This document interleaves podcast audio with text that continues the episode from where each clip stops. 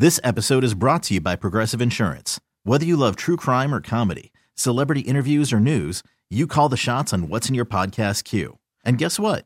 Now you can call them on your auto insurance too with the Name Your Price tool from Progressive. It works just the way it sounds. You tell Progressive how much you want to pay for car insurance, and they'll show you coverage options that fit your budget. Get your quote today at Progressive dot com to join the over twenty-eight million drivers who trust Progressive. Progressive Casualty Insurance Company and Affiliates.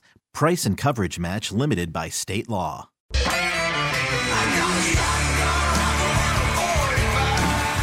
It's time for Come and Talk It with your host, Michael Cargill, brought to you by Texas Law Shield. Over the last decade, Michael has championed and supported the rights of law-abiding Texans to own and use firearms. He is the owner of Central Texas Gunworks, a veteran of the United States Army, and has achieved national exposure in such prestigious media outlets such as Forbes Magazine, Fox Business News, C N N Money, A O L, B B C World News, Huffington Post, and the New York Times.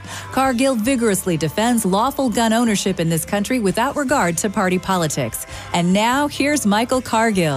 Good day, Austin, Texas, the live music capital of the world. Let's praise the Lord and pass the ammunition. All right, so today we're going to talk about the Seguin High School graduate that shot and killed a Texas Tech mm. police officer. Also, is the N R A selling out gun owners? Well, we have on the show Dudley Brown, president for the National Association for Gun Rights. They don't compromise. So we're going to talk with Dudley about that. We're going to break down the Seguin High School police. Uh, well, he's a high school graduate that's now a Texas Tech student uh, that shot he's a police in jail officer. Now. Yes, he is. And uh, so we're going to talk about that in a couple of other things on the show. But first, let me bring into the conversation Dudley Brown, the president for National Association of Gun Rights. Dudley, welcome to Come and Talk It, sir. Well, hello there, Michael. How are you doing? Outstanding, sir. How are you doing today? Great. Beautiful day out here in Colorado, which is where I live. I try to avoid Washington, D C as much as possible. Uh, but sometimes you can't avoid it, uh, especially in these times. And see, I love the National Association for Gun Rights because you guys are no compromise. You you stand up for gun owners and you don't compromise, and that's what I'm having a problem dealing with right now is the N R A seems to be compromising when it comes to things like bump stocks. So what what's going on with this? Uh, well, I, I thought it was a pretty bold move to the left um, for the N R A. And, you know, the dirty little secret in Washington, D C is the N R A's been this way for decades. This is not something new. They didn't turn over a new leaf. Uh, it's just people are trying, finally paying attention, and frankly, this was a very, um, let's call it, um, obvious sellout to gun owners. You know, I remind people that in two thousand thirteen, after the Newtown, Connecticut shooting, uh, we had a one of the biggest fights we've had in the United States Senate on guns, and um, the N R A actively worked with uh, their people Uh, behind the scenes with the, the weak-kneed Republicans on, on a compromised gun control uh, that was called Toomey Manchin. Uh, and then Harry Reid forced a, a vote on what they called a motion to proceed. It was basically a procedural move to to start moving on amendments to the Toomey Manchin bill. And the N R A um, backed down and essentially, wink, wink, nudge, nudge, we're not going to rate this, which is code word to politicians for go ahead and sell us out. So this is not something terribly new. I'm not sure how much you've talked about the, the N R A letter to the A T F, uh, which came just a few days after the the uh, shooting, or three days after the shooting in in, uh, in Las Vegas this year. Yes, it, it's you know it was actually disappointing how the N R A came out and, and, and basically they're just compromising. They said, hey, you know, let's take a look at this and maybe the A T F should go back and reevaluate. And I, I don't think that's right. You know, it's, it's already been looked at. The A T F has said that there's no reason why we should ban this part or this way of shooting, because that's basically what you're doing. You're actually talking about banning a way of shooting an, a rifle. So, and you can do that by, you know, there are a couple ways you can do that. We we talked about this last week. You can use a rubber band. You can use a belt.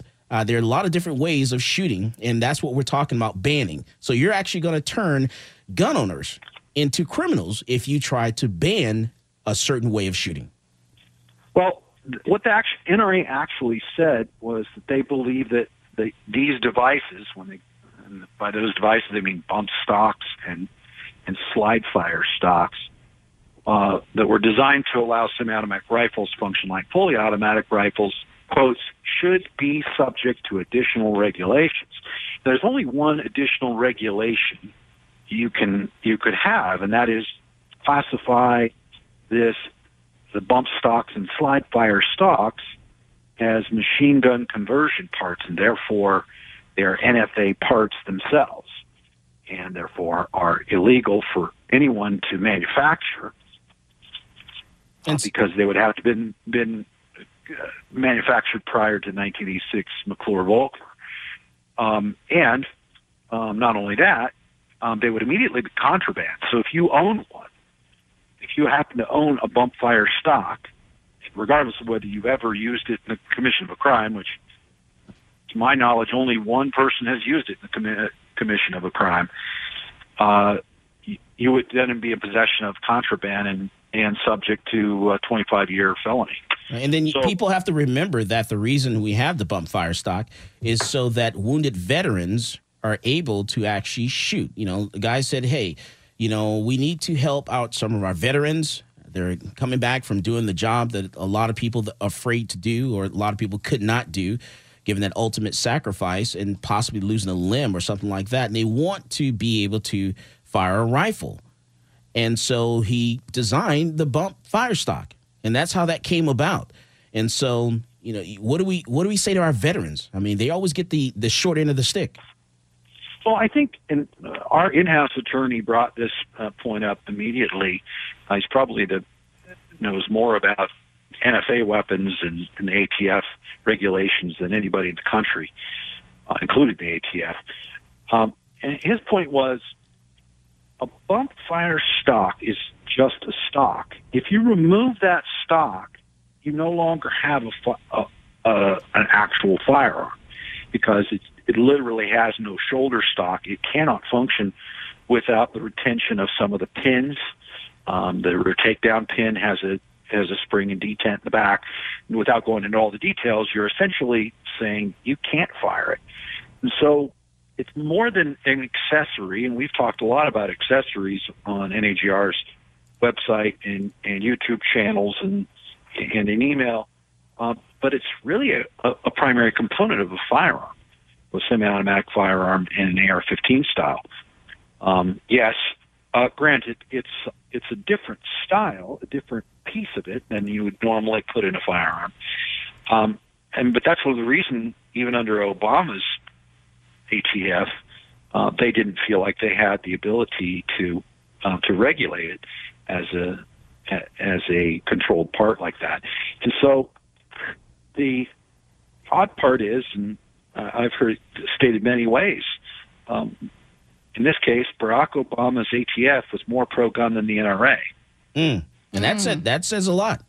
And that's and- I, I've heard a lot of discussions claiming that the N R A is actually, you know, somehow making a smart move, and it's very clever.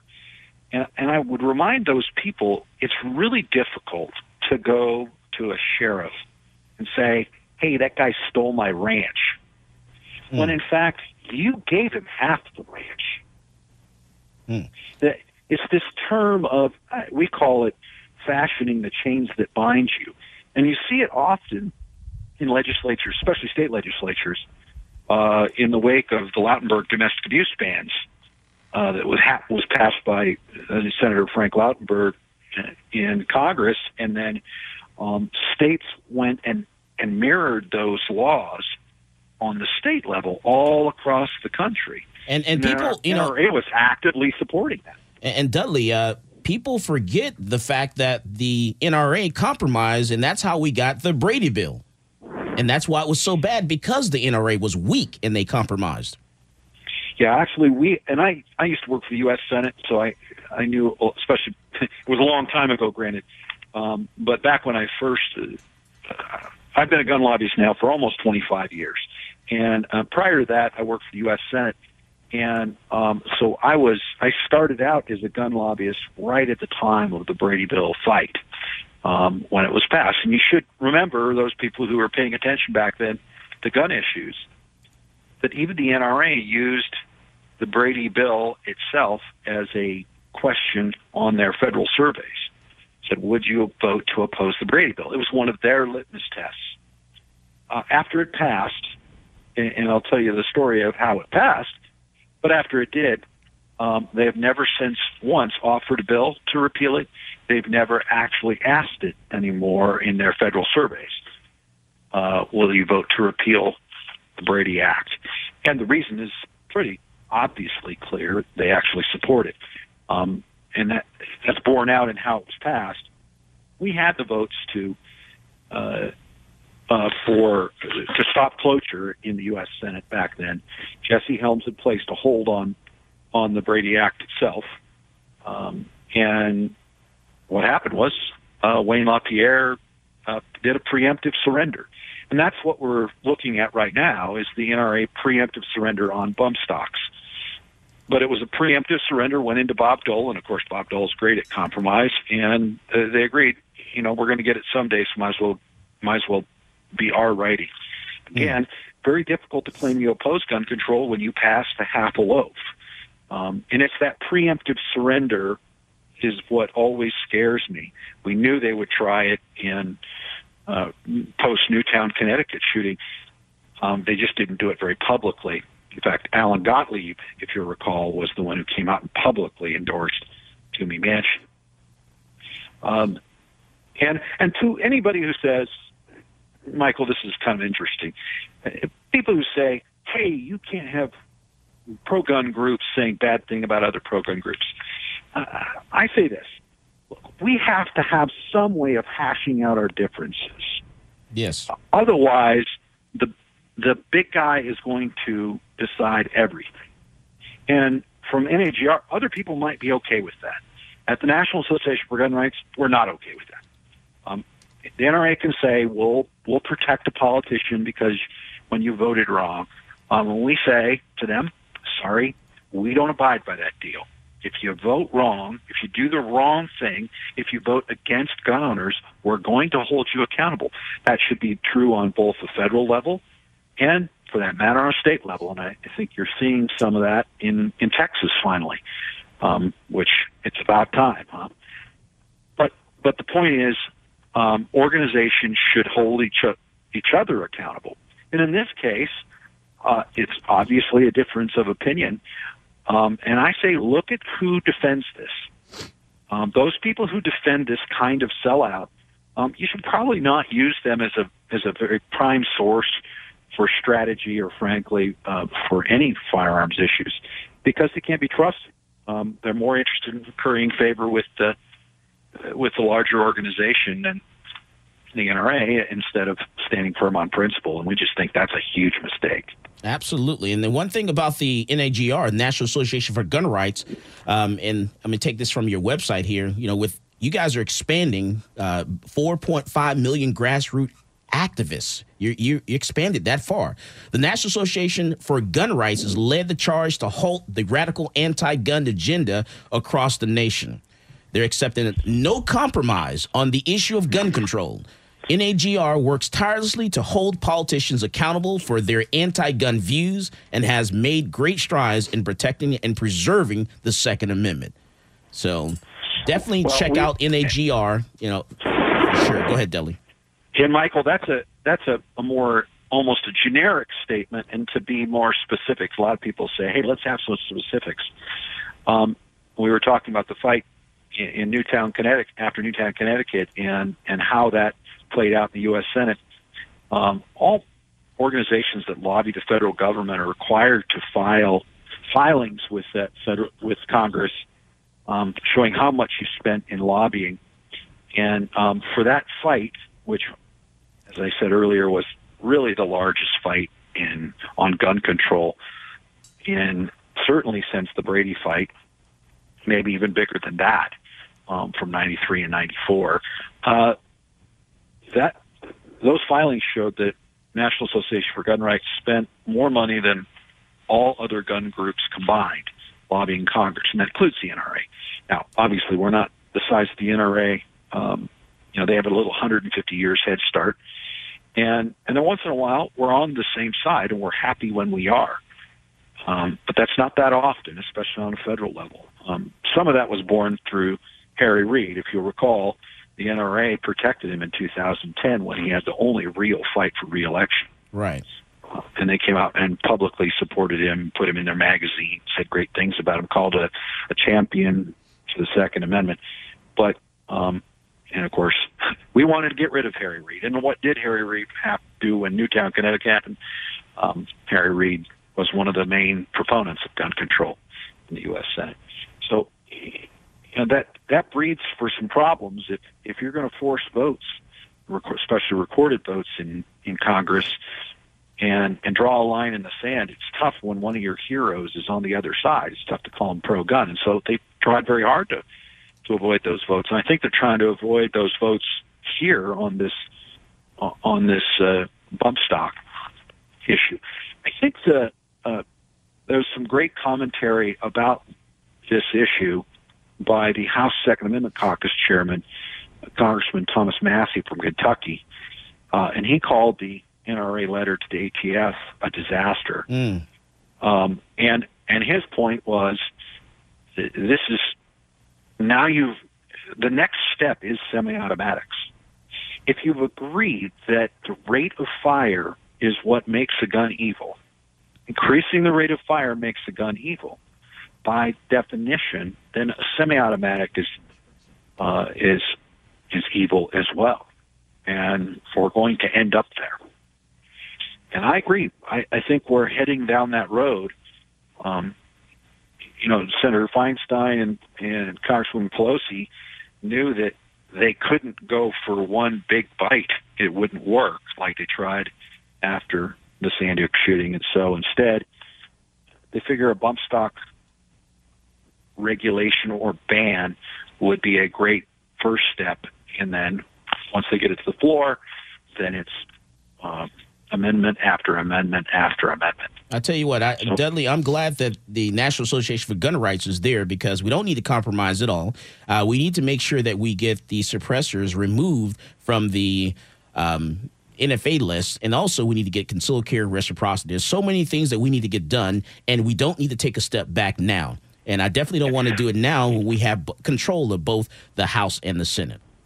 Well, I would urge some caution on the national reciprocity issue. Um, I believe putting the federal government in charge of concealed carry, and once once you uh, once you pass a federal law to force states to accept it, you are putting them in the driver's seat, and it won't be long before they start requiring, um, they put more stringent requirements. Let, let me give you a great example. In, in Colorado, uh, where we played a pretty big role in passing the concealed carry law here, not quite everything we wanted. We wanted constitutional carry, but but um, but this this concealed carry law, we made sure it was issued, permits were issued by sheriffs. The reason we didn't want it issued by the state was we don't want all those, the one single list as a as a source. All right, hold that, hold that thought, Dudley. We're going to take a quick commercial yeah. break here, and we'll come back to that, because I want to talk to you about the uh, the National Concealed Carry Reciprocity Act. Uh, we're talking with the president for the National Association for Gun Rights, the No Compromise Gun Fighting Organization in the U S, and that's President Dudley Brown, and he's laying it all out for us. This is Michael Cargill, and you are listening to Come and Talk It.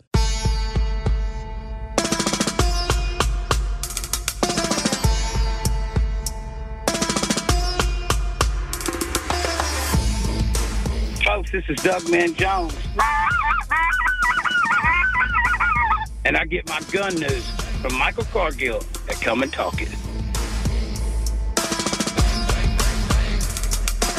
Sound off on the news of the day with the Talk Poll. Online at talk thirteen seventy dot com. Talk thirteen seventy, the right choice.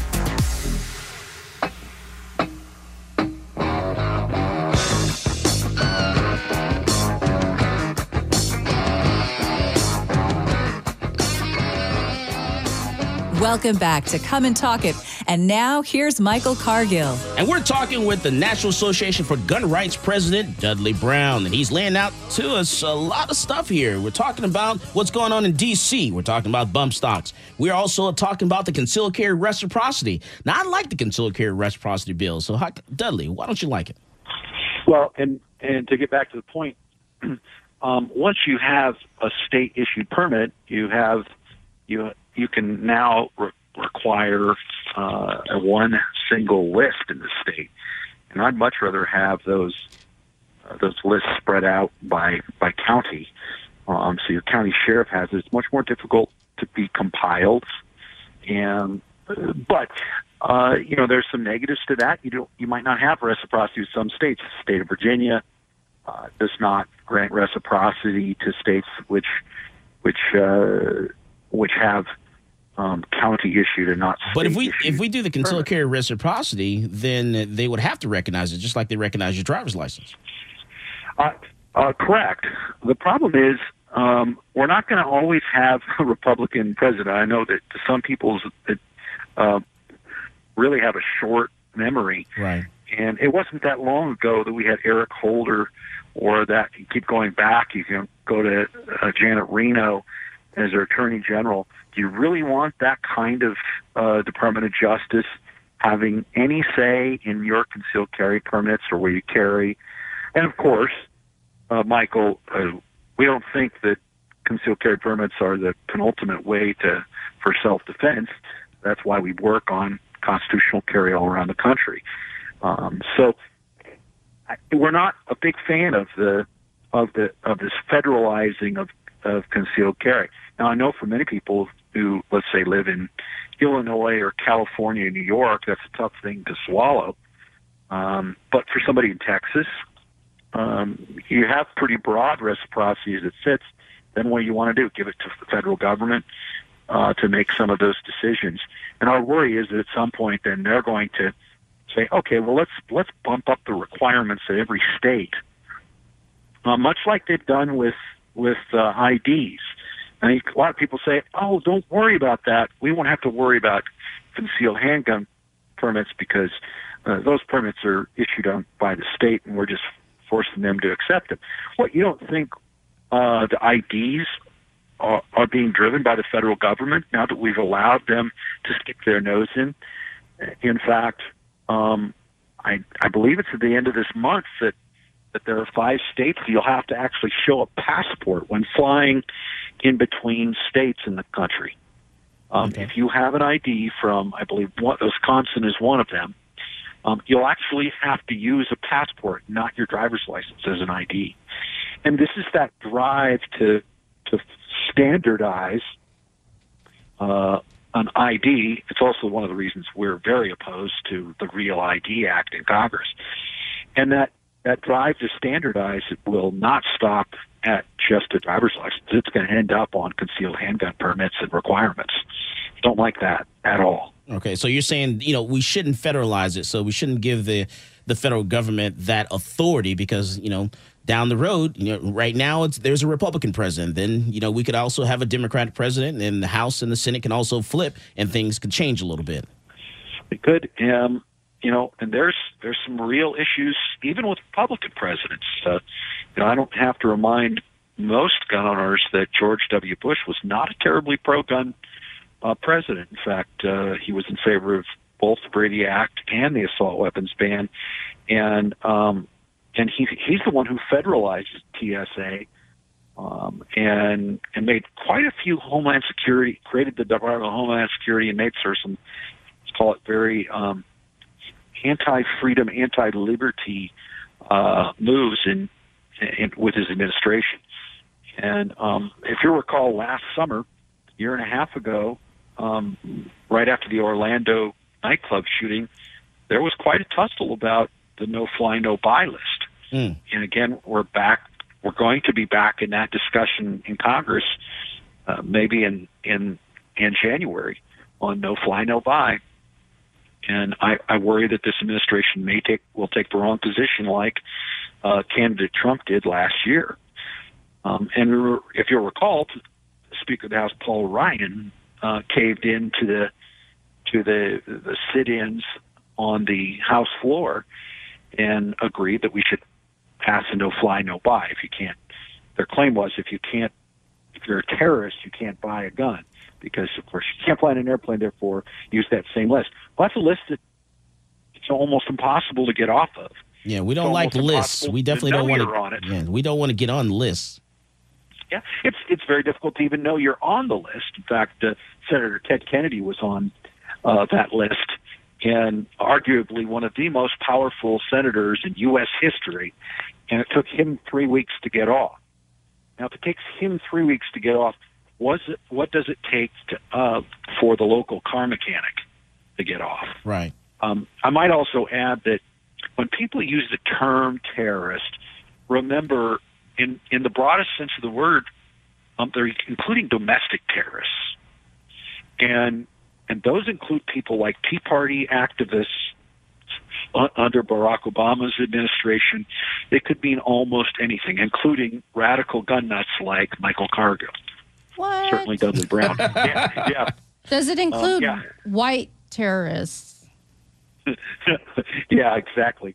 Um, as long as we make sure we start identifying the white terrorists that are running around traumatizing people and killing people in casinos and concert venues and universities. That's right. Well, it, I mean, it sure looked to me like the Las Vegas shooter um, was practicing an act of terrorism. He certainly wasn't. He absolutely was in the know. city of Las Vegas. He was not. He was not there to kill Um, people because they were country music fans or or the or the singer, him, any of the singers themselves, right. At least as far as we know. He was know. terrorizing the crowd.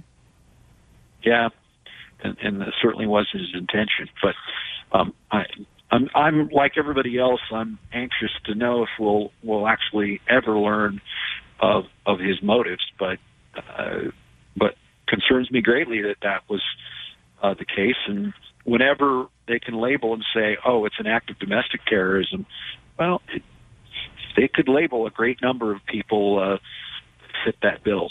So from an organizational standpoint, you know, National Association for Gun Rights concentrates very carefully on gun issues, but but the weapon we use to defend our rights, our gun rights, one of them is the First Amendment. So we're very involved in First Amendment issues um, because once you shut down gun owners' ability to speak, Um, that that destroys our voice in Congress and state legislatures and with any elected officials. That's the one thing they really worry about is we have broad and very passionate numbers. All right. So, Dudley, what would you like for people, because we got a lot of people listening from like West Texas. They'll be listening to this later on you know, tonight uh, from West Texas uh, with the conciliatory uh, online uh Facebook page and some other places. So what do you want them to know about the National Association for Gun Rights as far as doing dealing with this situation here with defending us when it comes to bump stocks and, and other things? Well, I'm, I want to tell you, your listeners, that first of all, I'm a, I'm a hunter. Um, I come in tech, down to South Texas to shoot hogs every year. Really enjoy that. Um, I, I hunt in Colorado. I hunt big game. I hunt upland game birds. Uh, I'm a long-range rifle shooter. I shoot competitive handgun. Uh, I, I'm not very good at it, but I like three-gun uh, matches. And and the truth is, I love shooting. But shooting a gun, buying new equipment, doesn't save your gun rights. Mm. Uh, and and and yes, that practice is great. We all ought to do that. But that doesn't translate to, hey, this is what advances my my gun rights. And I think, first of all, you got to have some trusted sources. Obviously, your radio show here, um, we think you ought to have a trusted source for what happens in Congress so you can get a no B S kind of look at what happens in, in, in with politicians. And we're not going to lie to you about politicians when they do the wrong thing, even guys that we necessarily like more than others. We're going to be straightforward and honest. And, uh, Um, whether that's the president or or a U S senator or uh, anywhere down to your state legislature, um, you want people who will give you a no B S answer um, to your question. Is, is this guy really defending my gun rights? Um, and I think uh, uh, many people are learning uh, maybe for the first time, that, that the N R A isn't that organization. Uh, Did you say the N R A really is a bad organization? See, they're not, ne- they're not necessarily bad. Whoa. They're just not I- as strong as they need to be. Nowhere near as strong they need to be. Well, uh, you know, if you if you listen to that discussion of the Brady Act, I many people suggested that it could be called the LaPierre Act, not the Brady Act, um, because it was them who passed it. Um, in fact, in my twenty-five years of, of lobbying, I think I've lobbied in thirty or thirty-one states in Congress, and um, uh, especially on the constitutional carry issue. It used to be that um, every, every state the N R A was opposed to constitutional carry. That has changed. On a state level, they're starting to back off and either support it or at least not oppose it. Um, uh, but uh, look at the the N R A A-rated politicians, the politicians with the best ratings, and they're usually some of the worst people to cut deals. Joe Manchin's a great example. Here's a U S senator from West Virginia in a in a state that's uh, heavily Democrat but votes staunchly conservative now. And um, when, it, especially when they're given the chance, uh, but um, the N R A gave him in in his last race, uh, gave him A ratings. And Joe Manchin's one of the guys after Sandy Hook who was trying to cut the deals with Pat Toomey in the U S Senate to uh, um, to come up with all kinds of restrictions on firearms, uh, not just mental health restrictions, but. Um, Uh, restrictions on magazine capacity and possibly even a semi-auto ban. He never, uh, and Joe Manchin was, was kind of the, the, the quotes pro-gun Democrat along with Harry Reid. Um, and so those are some good examples. I don't believe you can trust an organization that says that. Mm. Now, can you trust mm. them with, you know, with, with some training certification or range certification? Yeah, but that's a different story. We're talking about t- trusting them with, Um, defending defending gun owners. You're talking. So def- you're saying that maybe the, the N R A is no longer capable of actually defending gun owners. Well, I've been saying it for more than twenty-five. For twenty-five years. twenty-four yeah, years. You did repeat yeah. That. Yeah. Um, and and I can give case after case in states in which. Uh, so what? So what should people do about the N R A? Should people jump well, ship? Well, I don't believe you can fix the N R A. Right. Um, the N R A is run by Wayne LaPierre and a group called Mercury Group, and um, and the board of directors doesn't do doesn't really have any control. Mm. I've heard a lot of people after this letter talk about, oh well, you know, Pete Brownell's a good guy and on uh, on the N R A board, and, and therefore well, for the regu- for the new people who are just starting out, not people who've been around for twenty-five years. So you're yeah, saying yeah. you're saying don't even look at the N R A. Oh, I've been saying that for a long time. Yeah, if you, I'm just. Look, I'm just I, want to clarify because the millennials. You know what? Basically, I think what she's asking is, what's your message to the millennials, to the, the new, young, the, the young people. people, the new people, the babies? Well, I've often said if you, if you, yeah, to, to people who have asked about joining the National Association for Gun Rights, uh, I've said said multiple times, um, that don't go out and renew your N R A membership at the same time. No, your money's fighting let's, itself. Let's, let's just go there. Let's go there. Burn your N R A membership card and go ahead and join like the National Association for Gun Rights. Burn it like well, a bra. Well, and, and I will say there's a great group called Gun Owners of America. We rarely disagree with Do them. Do you They're have to people. be a member of a group? Because I've never joined any group, so I'm just curious. Why is why is there this this allegiance? Well, well, I don't think you should have an allegiance necessarily to a group. You have an allegiance to uh, some principles and some strategy, and you should agree with them on both. And you got to have a trusted source, because if you don't, um, you know, you'll get an email from someone, and and uh, you don't know whether you can trust them or not. Um, I think you got to develop it. Look, I, I will admit I'm I'm very staunchly anti-tax, but I can't possibly follow every single issue in the legislature, even though, even though I, I definitely do it um, in my own state quite a bit. Uh, I have to have trusted sources for other issues.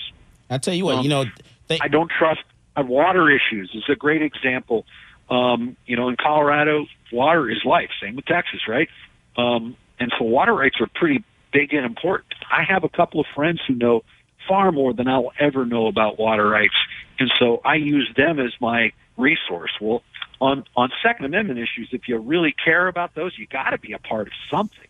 Mm. Um, and lone wolfing it in politics is a sure recipe for being disgruntled and um, and angry, and frankly, the guy the guy who never gets anything done. Or girl, but that's I tell you what. He, thank you, Dudley. I, that and ladies and gentlemen, that's Dudley Brown. He's the president for the National Association for Gun Rights.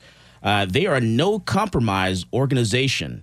And I, I tell you, Dudley, I want to thank you for coming on. You always lay it out for us. Um, and, you know, we we need to do something. We got to do it now, because next we're going to have midterm elections coming up mm. real soon here. And if we mm. don't do something now, the tide's going to change and we're going to lose some stride. Well, well, be be assured that we're not going to let anybody forget about any of these sellouts, whether it's from the N R A or politicians who have now come out in favor of banning the, an accessory or component just because the media is screaming and yelling about it. Um, we're going to tell everybody the honest truth about those politicians, so uh, stay tuned. Join our, our organization. If nothing else, uh, go to our, our Facebook page and uh, track what we do, and a lot of stuff we give out. We give out for free. You don't have to actually donate to the organization to be a part of what we do. So we're looking for activists. Awesome. Thank you, Dudley Brown. That's the president for the National Association for Gun Rights. No compromise, folks. Thanks, Dudley. Thank you. Appreciate it, Michael. All right. And we're, when we come back, we're going to talk about the Seguin High School graduate that shot and killed a Texas Tech police officer. This is Michael Cargill, and you are listening to Come and Talk It.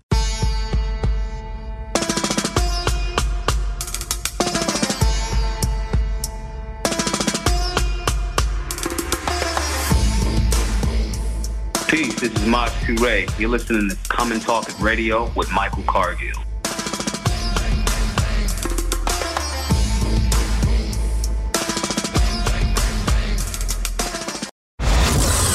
Catch up on the latest headlines anytime at talk thirteen seventy dot com.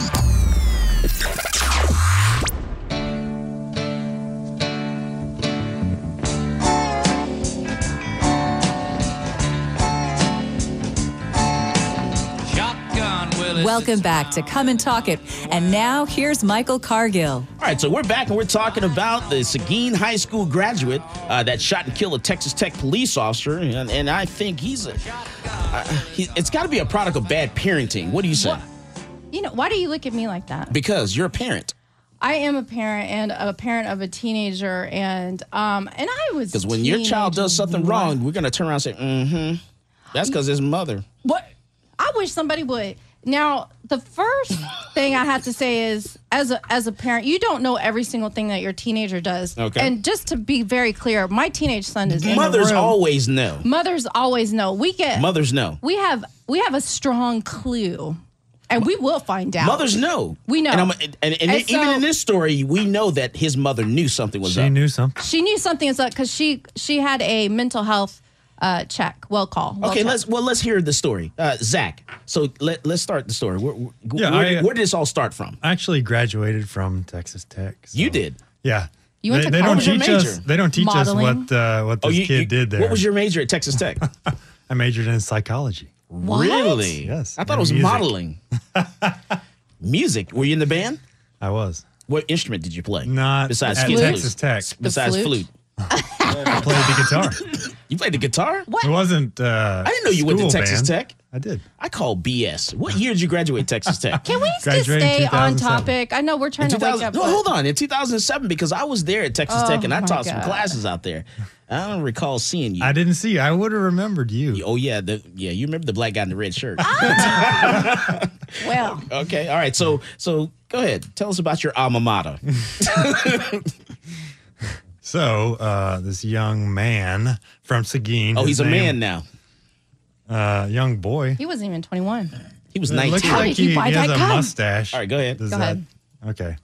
So, this boy from Seguin, his name is Hollis Reed Daniels. He's nineteen. nineteen. Yeah. We can go back a little bit to uh, the beginning of this tale when he was arrested for possession of marijuana. Ooh. Not that marijuana oh, is really marijuana, even yeah, that bad. That's not a bad thing. So was it like, was it just a little small possession? Was it a brick? Um, just, possession just, of marijuana. Didn't say how much. Was yeah, it felony? Possession. Not, he was wasn't any dealing. evidence of intent to sell? Oh, oh Just possession, probably under two ounces. I, I mean, we guess. need to know, was he dealing? Or he's just like, hey, he could have been. This could have been how uh, how he started as this drug kingpin. Okay, no pills involved. Possession no, of marijuana. Just no, no prescription. All the report medicine. said. Okay, mm-hmm. all right, go ahead. So fast no, forward. Nothing, I don't to, see anything wrong yet. Yeah, fast nothing forward big, yeah. to a few days ago. Um, basically, police got a.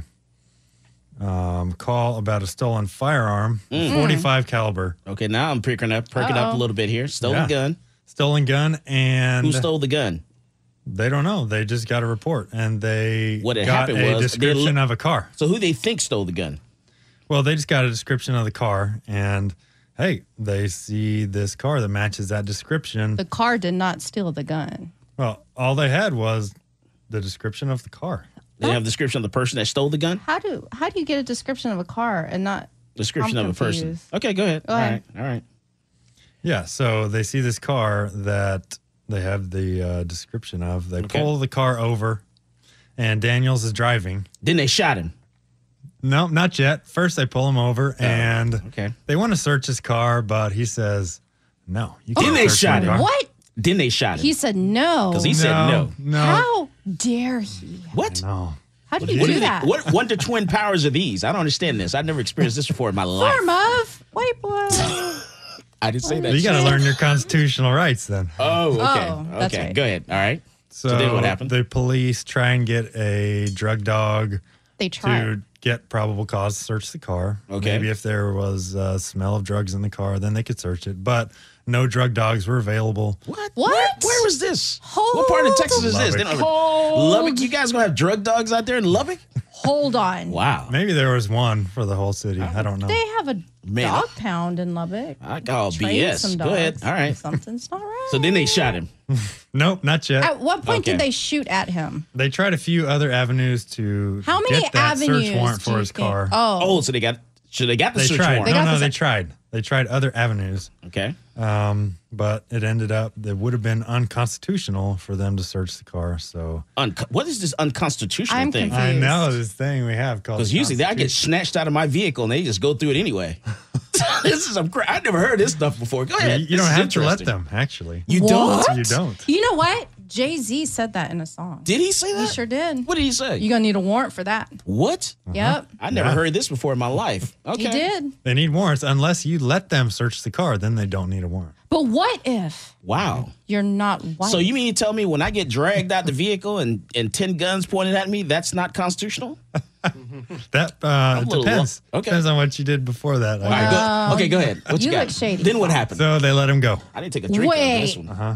On his merry way, he went. Let him. I'm confused. Wait, he got a ticket, right? He got a ticket. He didn't even get a ticket. No they ticket. Just Did pulled they him over him because it was the, the description. He said there was no dogs. No dogs available. Yeah, no dogs available. No ticket. No hmm. ticket, no dogs, no gun, no drugs. What? Just because okay, okay. they couldn't search the car. Maybe that I'm was really confused. Okay. I'm so confused. Okay, go ahead. They couldn't fake smell it. Then what happened? So he drove off, and uh, later. How much later? Later that evening, I believe it was. Uh, his day. mother was Uh-oh. worried about him. Mothers always know. What we did know. I tell you? We know. Mothers always know. Do you think she got a tip from somebody? Mothers know when something's wrong. They can tell. They can. They call you on the telephone. Yep. Ring, ring. Hello. I can tell What's when my son texts me when he has an attitude. From something's a text. wrong. Mothers know. We know. But go ahead. Yeah. So the owner of the gun said that this boy made some kind of terroristic threat mm. toward him. Uh-oh. So, so then they shot him. Not yet. Nope. What? Okay. Did they He's still tase alive him? At this point Did they tase the him? Story. Pepper spray? Terroristic tase? Threats. All right, go ahead. Nothing. No. Nothing. And so uh, police do a welfare check at his place. I don't know if it was. All right, so we got mother's concern and calling and then got terroristic mother. Threats. Uh-huh. Okay. Mm-hmm. So they go do a welfare check. Um, he wasn't at the the residence at the time. Okay. Police go in, they see drugs, drug paraphernalia. Oh. Ooh. And reports are unclear on how they um, apprehended him, but they ended up getting him into custody. I say that with uh, air quotes. Because then they shot him. Not yet. twenty nope. bullets? Then they took him to the police station. And then they pistol whipped him and shot him. They broke his nose. Now then they, Choked more him out. air quotes, they searched him, in air quotes. Punched him in the stomach a couple times. Broke his spine. I'm not sure if they did any, any of that. Black eye? Mm. No? Headlock. Nut shot. No. Not you yet. Can't say that on the air. Okay, go ahead. They might have, they might have uh, groped him in the process of searching him. Okay, so they searched him. So Did they, they use I, their I put hands? Quotes, air Wait quotes, a minute. Searched. Why, Did they air, use why their are you hands? saying air quotes search? Because they ended up not finding this forty-five caliber pistol. Whoa! That was on a skinny him little nineteen-year-old had now, a forty-five pistol, and he was searched. Maybe they just thought he was he happy to see them. Eyes. Man. With his eyes. Maybe it was a visual search. I'm not sure. I can't even have a little. What do you call those little sheets? Of, those little sheets of paper that you rolled, you know, the joint into. What is that called? Roll paper. Roll paper. Roll paper. I can't even have a one sheet of roll paper on me without, you know. Okay. I can, you I, can't even have a sheet of toilet paper on smoke. you, and you. I don't even smoke. Okay, but go ahead. Anyway. So he's in the interrogation room with okay. the police officer. There are two of them. One of them leaves. He walks out what? the door, and then he hears a bang. No. So he's like, "What is going so on?" So they shot. Then him. they came in and put twenty rounds in him. Well, he was gone by then. He had How? already killed the police officer, shot him in the head. Oh, my goodness. Mm. Yes, and there was a spent forty-five caliber shell casing near the body. Mm. And then he's gone. At was it point. the officer's gun? It was not the officer's gun. The officer still had his gun on him. In the holster? So, in the holster. So when we talk about mm. the seven-foot rule, the twelve-foot rule, the twenty-one-foot rule, so this officer had no idea this kid was about to shoot him because he assumed he had been searched. Hmm. At Maybe some point throughout the day. So we, we don't know that story. Wasn't uh, the same officer that interviewed him also the officer that arrested him? Interviewed him? Yes. The one that was at the that was processing him was that the same officer that arrested him. Uh, Ooh. Couldn't tell you. Because that changed There's not things. a lot. You know, to be honest, I'm just there's asking not that's a lot of information right out. And yeah. it's been like, a, uh, I mean, it's been, what, a week? Okay. All right. Yeah. But go ahead. All right. Go ahead. So then? So he shoots this police officer, steals his body camera, and runs off. Okay. And so there's Wait, a citywide manhunt. He stole the body camera? He stole the body camera. Allegedly. Yes, allegedly. Okay. So okay. he runs off, uh, manhunt for this kid. Greg Abbott even Teenage hunt. calls state police Wait, into the search. How did Greg Abbott get involved? Oh, I know they're going to shoot him now. They've got to shoot him if Greg Abbott made twenty a rounds. Personal phone call. We come back from the break. We he's going to tell us if, because I, I don't know. I, I need to know this if he got shot or not. I just don't know. So we'll find out about that when we come back on the other side of the break here. We're talking about the, the Texas Tech University student that shot and killed a police officer in Lubbock, Texas. This is Michael Cargill, and you are listening to Come and Talk It.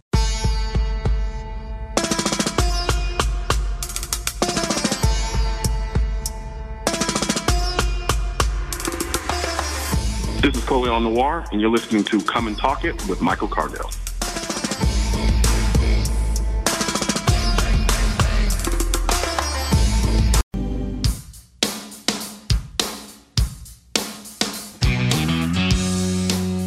Welcome back to Come and Talk It. And now here's Michael Cargill. All right, so we're back and we're talking about, we're actually breaking down what happened in Texas, at Texas Tech there in Lubbock with the officer shooting, officer involved shooting.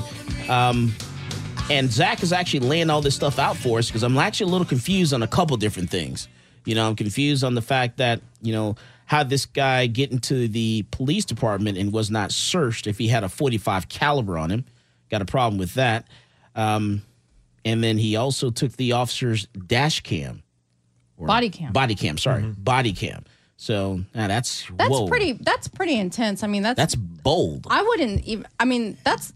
I would make that statement saying that that was premeditated because you have to stare and know and how to know how to disarm and how where to grab and do all that. Like you got to plan it out. You processed that. Disarm right. him. He just shot him. No, I mean, I'm just, no, I mean, to, to he's, detach he's gotta, the body camera because it's you just, wired in. You just in grab and, it and you just pull it. That's what I'm, I'm sure. saying. But like to think that. And to take after it from you shot, after you he doesn't shot sound like a real blood, smart one. There's blood everywhere, and you've now this is not just a, a murder; it's a murder of a police officer in a police station mm. on college campus Ooh. over some weed. He doesn't sound super intelligent.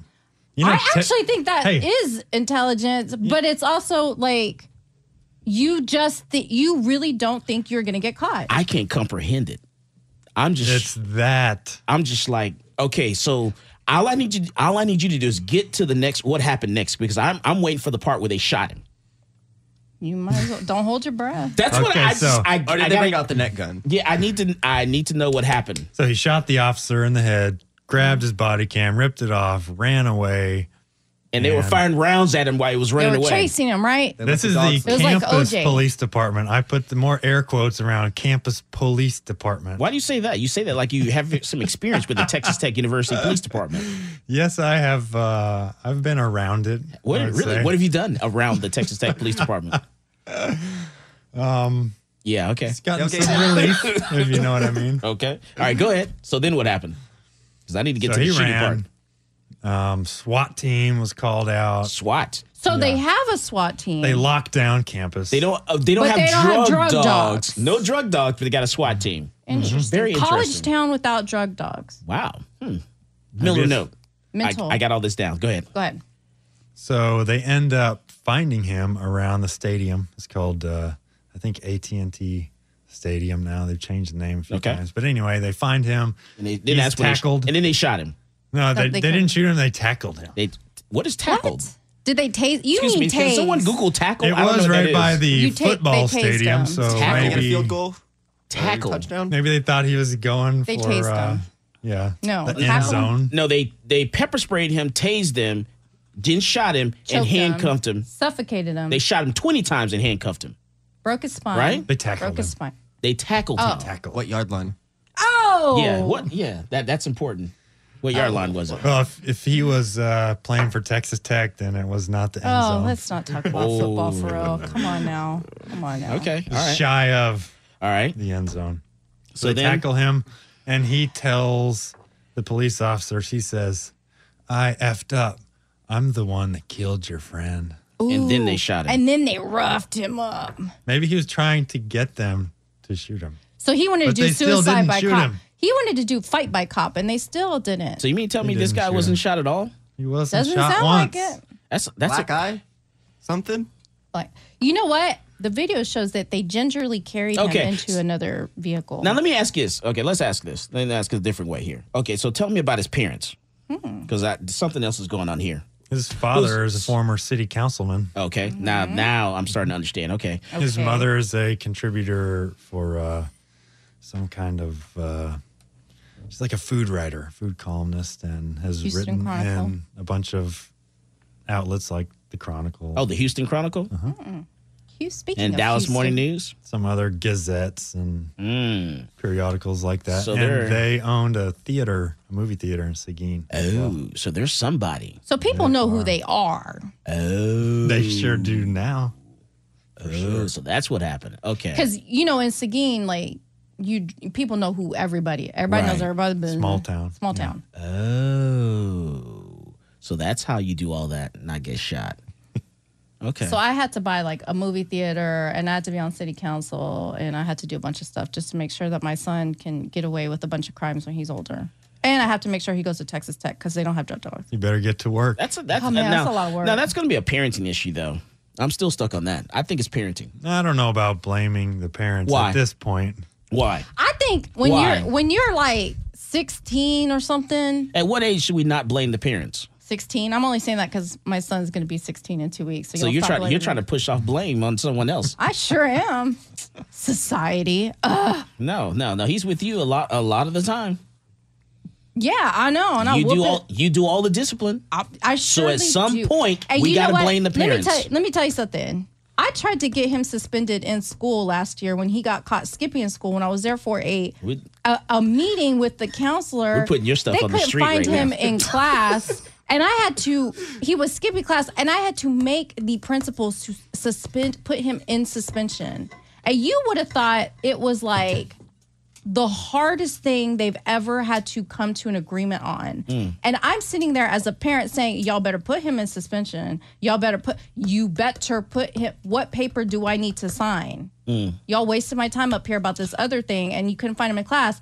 So children in, in public schools, I think kids in public schools do not understand there are consequences. Maybe it's worse in but private schools. But at some point, we really got to blame. We got to look at the parents. I don't know. I don't blame my parents for Was anything I did. Was he living in a dorm? I think so. I think I'm he was sure. living in a dorm. That's what I read. I don't yeah, know. Because because nineteen, probably living in a dorm. If he's living in First a dorm. First year at Tech, you have to live in the dorms. But after that, you can live okay. anywhere. Well, I mean, he was nineteen. That could have been his first year. Could have been. He could have had an off year. So yeah, something's going on there. Go to yeah. Cabo.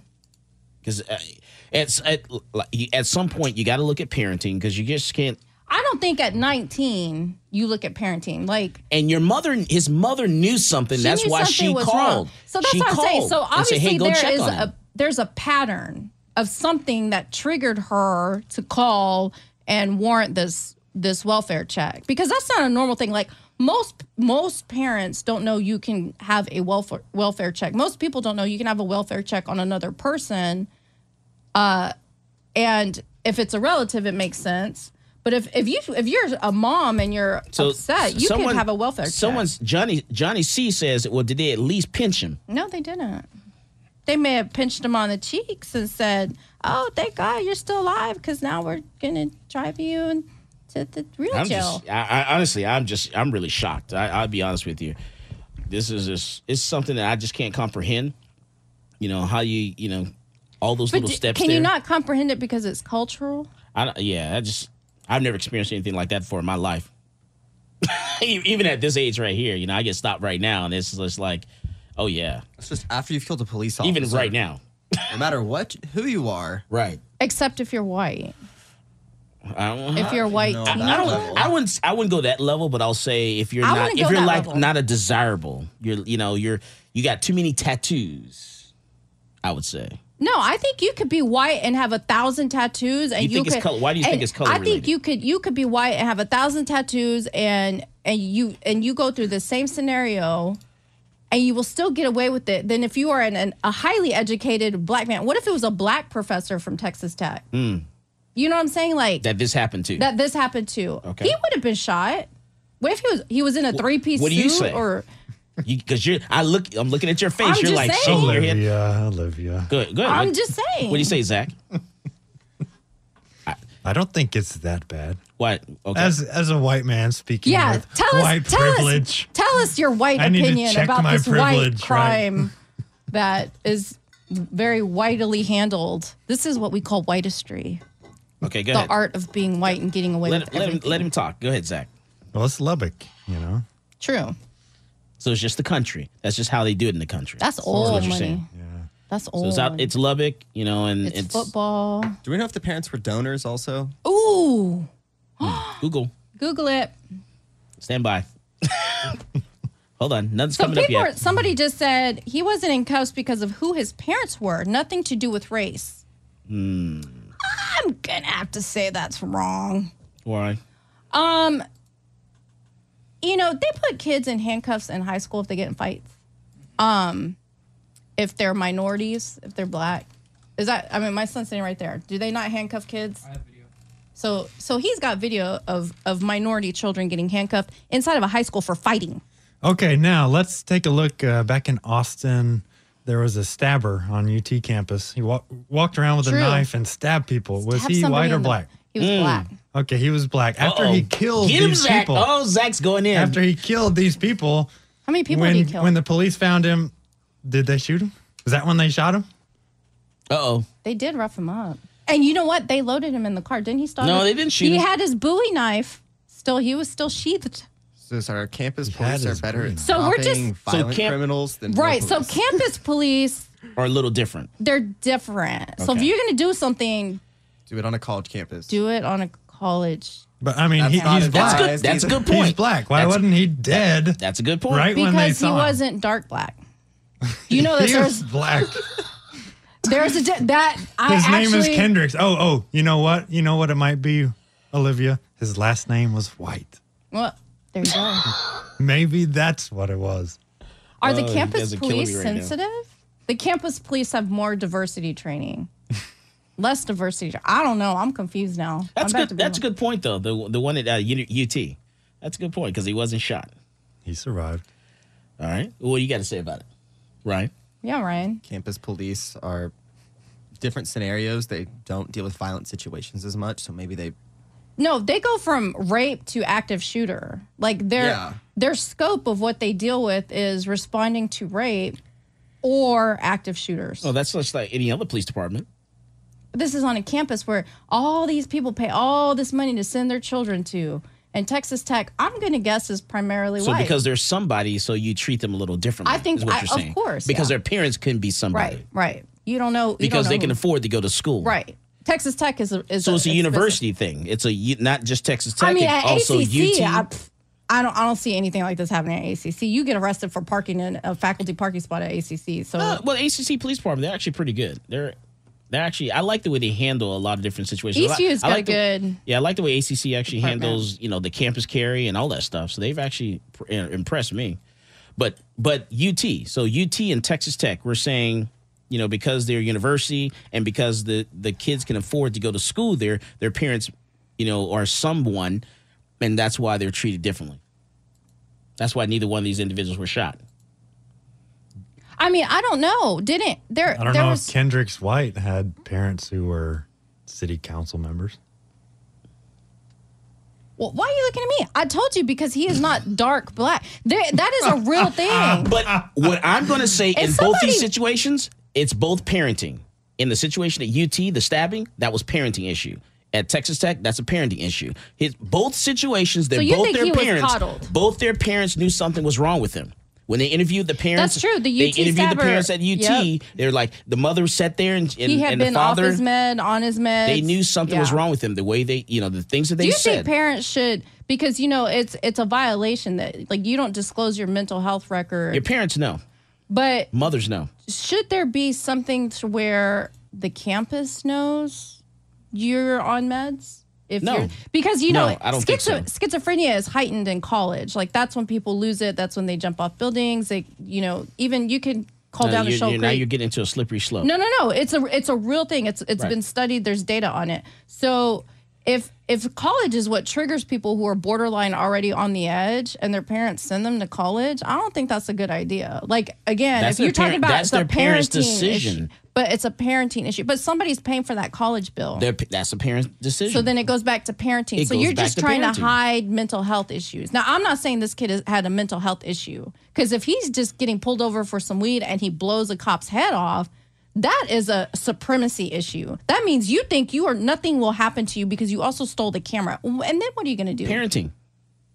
It all goes back to parenting. That's, but who is coddled so much like that? It always goes back to parenting. Parenting. What ethnic racial group is coddled so much like that that you think you're going to get away with that? Honestly, I think it was the same situation at U T with the guy in U T. Same thing, parenting issue. His parents knew. He was on medication. They, pro they so protected this, him this too much. This kid, that was a mental health issue. Because the one that kid, U T was that mental health. That thing. was a mental health issue. That's what I'm saying. There is a difference mm-hmm. when you're talking about mental health versus supremacy and privilege. Your mother asked for a welfare check. Obviously, there's some mental health going on there, too. This kid was crazy. At Texas Tech Who? University. Texas Tech? Or U T? Uh, Hollis Daniels. Texas Tech. Texas Tech. You think he was crazy. You Why? have to be. You have to be to shoot a police officer in the head. You don't think that's affluenza? Inside the police department. You don't think that's affluenza? Are, did they make that a, a mental health? Affluenza. Did, did, is that labeled in the that D V M book yet? Affluenza? You think he was uh, taught somehow that he could go taught? I don't cap think it's, a police officer. I think he was taught. He was and taught then, that. Oh, hey, I'm white. I can do this. I can kill a police officer. It'll obviously, be fine. Someone let him think that. And so we're, what Mike is saying, like. Well, maybe that's a parenting issue. Okay, so Bob Baird says his mom had called counseling center at Tech concerned her son was suicidal. Also, he didn't get into Tech at first. He had to transition in from a program at South Plains College, his tutor said. So, parenting. I think Bob's still typing. Oh, is he? Okay. Yeah. Okay. So, you know, there's a lot going on there. And, and, and the parents knew. Parents always, mothers know. Mothers, I, I mean, I do I do think mothers know. Like, if, if my son was in a situation. I'm stuck on that, and I'm not going to get off of it. No matter how people want me to, you know, it's, you know, something else. But what do you what do you, what do you recommend parents So of, of if they thought he was suicidal, health? then that goes that goes back to mental health as well for Texas Tech. So should he be allowed to go to college? Oh, absolutely, yeah. Being I mean, suicidal? But, well, something was wrong. Something's going on there. If a person's depressed, do you want to exclude them from a life in society? Where does that lead? Hmm. No, you should not. But you can't make somebody take medication as a parent. Not after they're eighteen. But as a parent, you can not pay for their college and bring them back That's home. That's what I'm saying. Like, you can bring them back home, and, and, and you can send them. So maybe them, parents don't want to deal with their children, and they send them off to college. So which, col- is which college goes back a new to, daycare? Which goes back to parenting. I'm, I'm You're saying, just trying to get off the fact no, that no, it's no. your responsibility. I'm it's saying, your fault as a mother that you, if you raise a child that does something wrong, it's going to be your fault, Olivia. Oh, no, I whoop his butt. I'm just saying, what race is more coddling of their children that they think it's okay to send them off to college, being suicidal, having mental health issues, and not stopping them? If he does something wrong, it's going to be your fault. He has done something wrong. You know what? I mean, he's a good child. Milo is a good kid. You're a good kid, Milo. But I mean, sometimes he acts up, and sometimes, you know what? I can there when your kid is like, but if you do something wrong, I will turn on you on the dime. You can. And I'll be like, I did what I can. You know, there's two opposing forces. Because I think one of the first things I asked you was, does he live with both parents? Are both parents together? Because in our situation, we mm-hmm. have two totally separate rules. One parent is has you one think that you think that's a factor if you have uh, two different one parent's inside the house and one parent's not. You think that's a factor? I think if, if your child has to go back and forth and has two sets of rules. I mean, we're experiencing mm. this right now. I'm okay. obviously, you know, uh, the the person who hands over the discipline, which has never been fair, but that's just that's just the hand we're dealt. Because you're the mean mom. I'm the mean mom. But also because I don't want my kid going to Texas Tech thinking he could pop off a police officer. Mm. I don't care if you go to college. Y'all, my son is in the room. See, and I'm about to take this shoe off. Look, you think I'm playing. I will take this shoe off and hit him from here, and he will get his head cuffed in, and I won't even take him to the hospital. I'll make him go home and super glue that. that that's the problem, is that parents, I mean, and it has happened to us. I mean, you know, there there are counselors, that, and they're like, well, you you yell at him. I'm Latina. This is my inside voice in case I don't need this microphone. No, you this just is, talk loud. You I talk you, loud. This is not you This yelling. is not. I have not yelled in probably ten years, but, you know, to certain counselors who are do, do who do not have cultural experience, they might th- see this as aggressive and abusive or whatever. But, you know, at the end of the day, I got my son's back unless he kills a police officer. So, yeah, we so we how do we get to the point where we, we're not raising the, uh, the next shooter? So what are you doing? So, you know, we don't look down the road and say, oh, man, you know. You raised the, you're that mother, you're that father that raised the shooter. I mean, I don't think parents really know how to discipline their children anymore. Uh, you know, I took my son's phone away from him because of some things that he got in trouble with at school, and his dad bought him a phone. Mm. So, you know, you can't control what if the you other come parent from it. Does. Yeah, you can't control what the other parent does, and so it's always going to be a fight. You know, I always feel like I'm fighting for my son's life because he's a triple minority, so I, I have to do the the mean parts. And maybe, you know, and you hope when he's like twenty-five or something, he's going to look back and be like, okay, thank you. Yeah, you're, you know, my dad was really strict with me. I had to go live with my dad because I got in a lot of trouble. My dad was super strict with me, but he gave me a lot of responsibilities. And he he taught me how to trust myself to not mess up. And I think a lot of parents don't do that for their kids. Right. And they let the schools raise their kids. And they mm. let they let T Vs and they they let cell phones and stuff raise their kids. And and people just don't know how to interact with their children. All right. So online, I got James says, or are you blaming white folks raising their kids wrong? Yes. Why? How can you say that? Well, what? How can we say that? How can we not say that? Not the we can't blame the entire race. I, I am. How? I just did. That there's no justification behind that. Give me something that backs that up. Do you know how how many minority, how many black parents you know have not whooped their children? I don't know. For talking back, saying something. You turn around and look at Milo when he says something wrong in your car. You, I've never I've never had any, and I, I have like three white friends, and um they've never looked at Milo if he has said something or talked back. But if their kids talk back, I, think I will say something. I, I'm going to say I think it's more of a class issue, not a race issue. It's a class thing. So you have certain class of people that were disciplining their kids. So, you know, in my family, everyone I know, I and I grew up in a in a majority white school. Everyone that I know, they discipline their kids. In your family.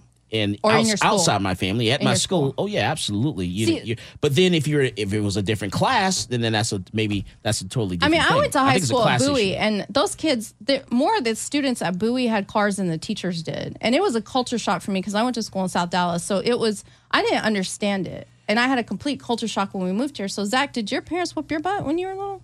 Oh, oh yeah. Zach was always beat. I wasn't what? exactly a role model child. But you, but you got in trouble. Your parents disciplined you. They did. Uh-huh. Uh-huh. Spankings with a Wait. belt. Oh, I, I got to take the Fifth Amendment. Oh, yeah. We're going to take the Fifth now. Uh, Ryan? Let, Ryan, were you, were you disciplined? disciplined at all? The belt was the nice thing. So it you, was over quick. See? If not, over it quick. was lots of labor. Pick up rocks and buckets and carry that around. And where did and you grow up? Them. Austin. You grew up in Austin? See? Oh. See? Hard work shall set you free, right? And, but you know what? You can ask Milo. Milo, do you think I'm a strict parent? Do you, are you disciplined? Oh, yeah. Yeah? How are you disciplined? Everyone uh, everyone who I meet, even if they're a year older, yeah, I'm sorry. I call them ma'am or sir. It's just, yep. it's, it's instinct. So he thinks discipline is me making him call people a year older, older than him ma'am or sir. That's discipline? So you don't really discipline him then? That's what he thinks. And he said, he, that's why I'm strict, because I make him call people ma'am or sir. That's just instinct now. Because his friends don't have to do that, so why does he have to do that? How good are you at dodging shoes by now? Oh, he could dodge shoes like so quick. He's got skills. Oh, yeah. I, He's got skills. I mean, that's, you know, you learn that when you're, yeah, absolutely. I did, did you that. think taking away your phone, that was that was the end of the world, wasn't it?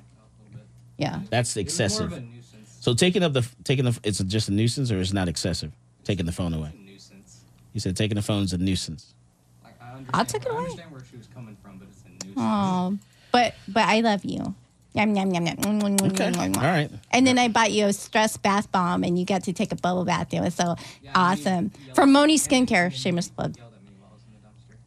I did. It, all right, we don't, talk, we don't want to talk about we that. We're going to talk about him being in the dumpster, too. Yeah, we don't want to talk about that. It's a different story. Before we run out of time, we can't forget to uh, talk about the Texas Democratic Party. Oh, yeah, that's right, because the Can Texas we? Democratic Party came out, right? They and they the were saying th this shooting that happened at Texas Tech at Lubbock, they were actually blaming the shooting on campus carry. Yeah, whenever there's any kind of shooting, then basically they don't want to let it go to waste. Yeah. Right? No good tragedy can go to waste. As a matter of fact, you know, well, you know, so let me read this because uh, we got to get this in here. And this is for Students for Concealed Carry on Campus. I don't think I have enough time to say it all, uh, but their statement was, before the smoke had cleared on Monday's tragic shooting, death of a campus police officer at Texas Tech University, opponents of campus carry flooded the internet with social media posts and press release blaming Texas's fourteen-month-old law allowing license to carry holders to carry concealed handguns on Texas college campuses. All available evidence suggested that Hollis Daniels, nicknamed Reed, the nineteen-year-old shooting suspect with a history of run-ins with the law, was ineligible to hold a Texas-recognized L T C and was committing a felony by possessing a handgun on the Texas Tech campus. Furthermore, there is no evidence that Texas campus carry law impeded first responders or otherwise exacerbated this tragedy. However, despite these facts, groups ranging from the Texas Association of College Teachers Uh, to the Democratic Party of the Texas made, uh, they all made statements blaming Texas campus carry law and individuals ranging from Texas Representative Joe Moody, a Democrat out of El Paso, came out and, and actually did several uh, tweets about this. Uh, the, and to the Talon, editor Sophia Tesfaye pointed to the shooting as a failure of campus carry. So everyone was blaming this on campus carry. As the fact came to light, the statement of blame faded, and Texas Democrats apologized for jumping to conclusions. What? Yeah, they actually came out and apologized. And, and how, however, campus carry opponents, most notably TACT, TACT, Texas Association for uh, School Teachers or something like that, continued to assert that campus carry failed at Texas Tech, and which it did not. This had nothing to do with campus carry at all. They'll whatsoever. say anything they want just to try and push gun control. Because you, people know how old you have to be to like carry, right, on campus. Right. People so you, yeah, in order to purchase a handgun, you got to be twenty-one years of age. Okay, so like, you know, and then to yeah. you know possess. I mean, you can have it at eighteen. A handgun you can get as a private sale as a gift. That's a whole nother story. All right. So, but man, all right. Well, that's it. Thank you guys for coming out today. Thanks, Mike. Woo! As always, more guns equals less crime. Go out and buy yourself a gun. You've been listening to Come and Talk It with Michael Cargill. I'll take my life, my liberty, my pursuit of happiness. Just let me live.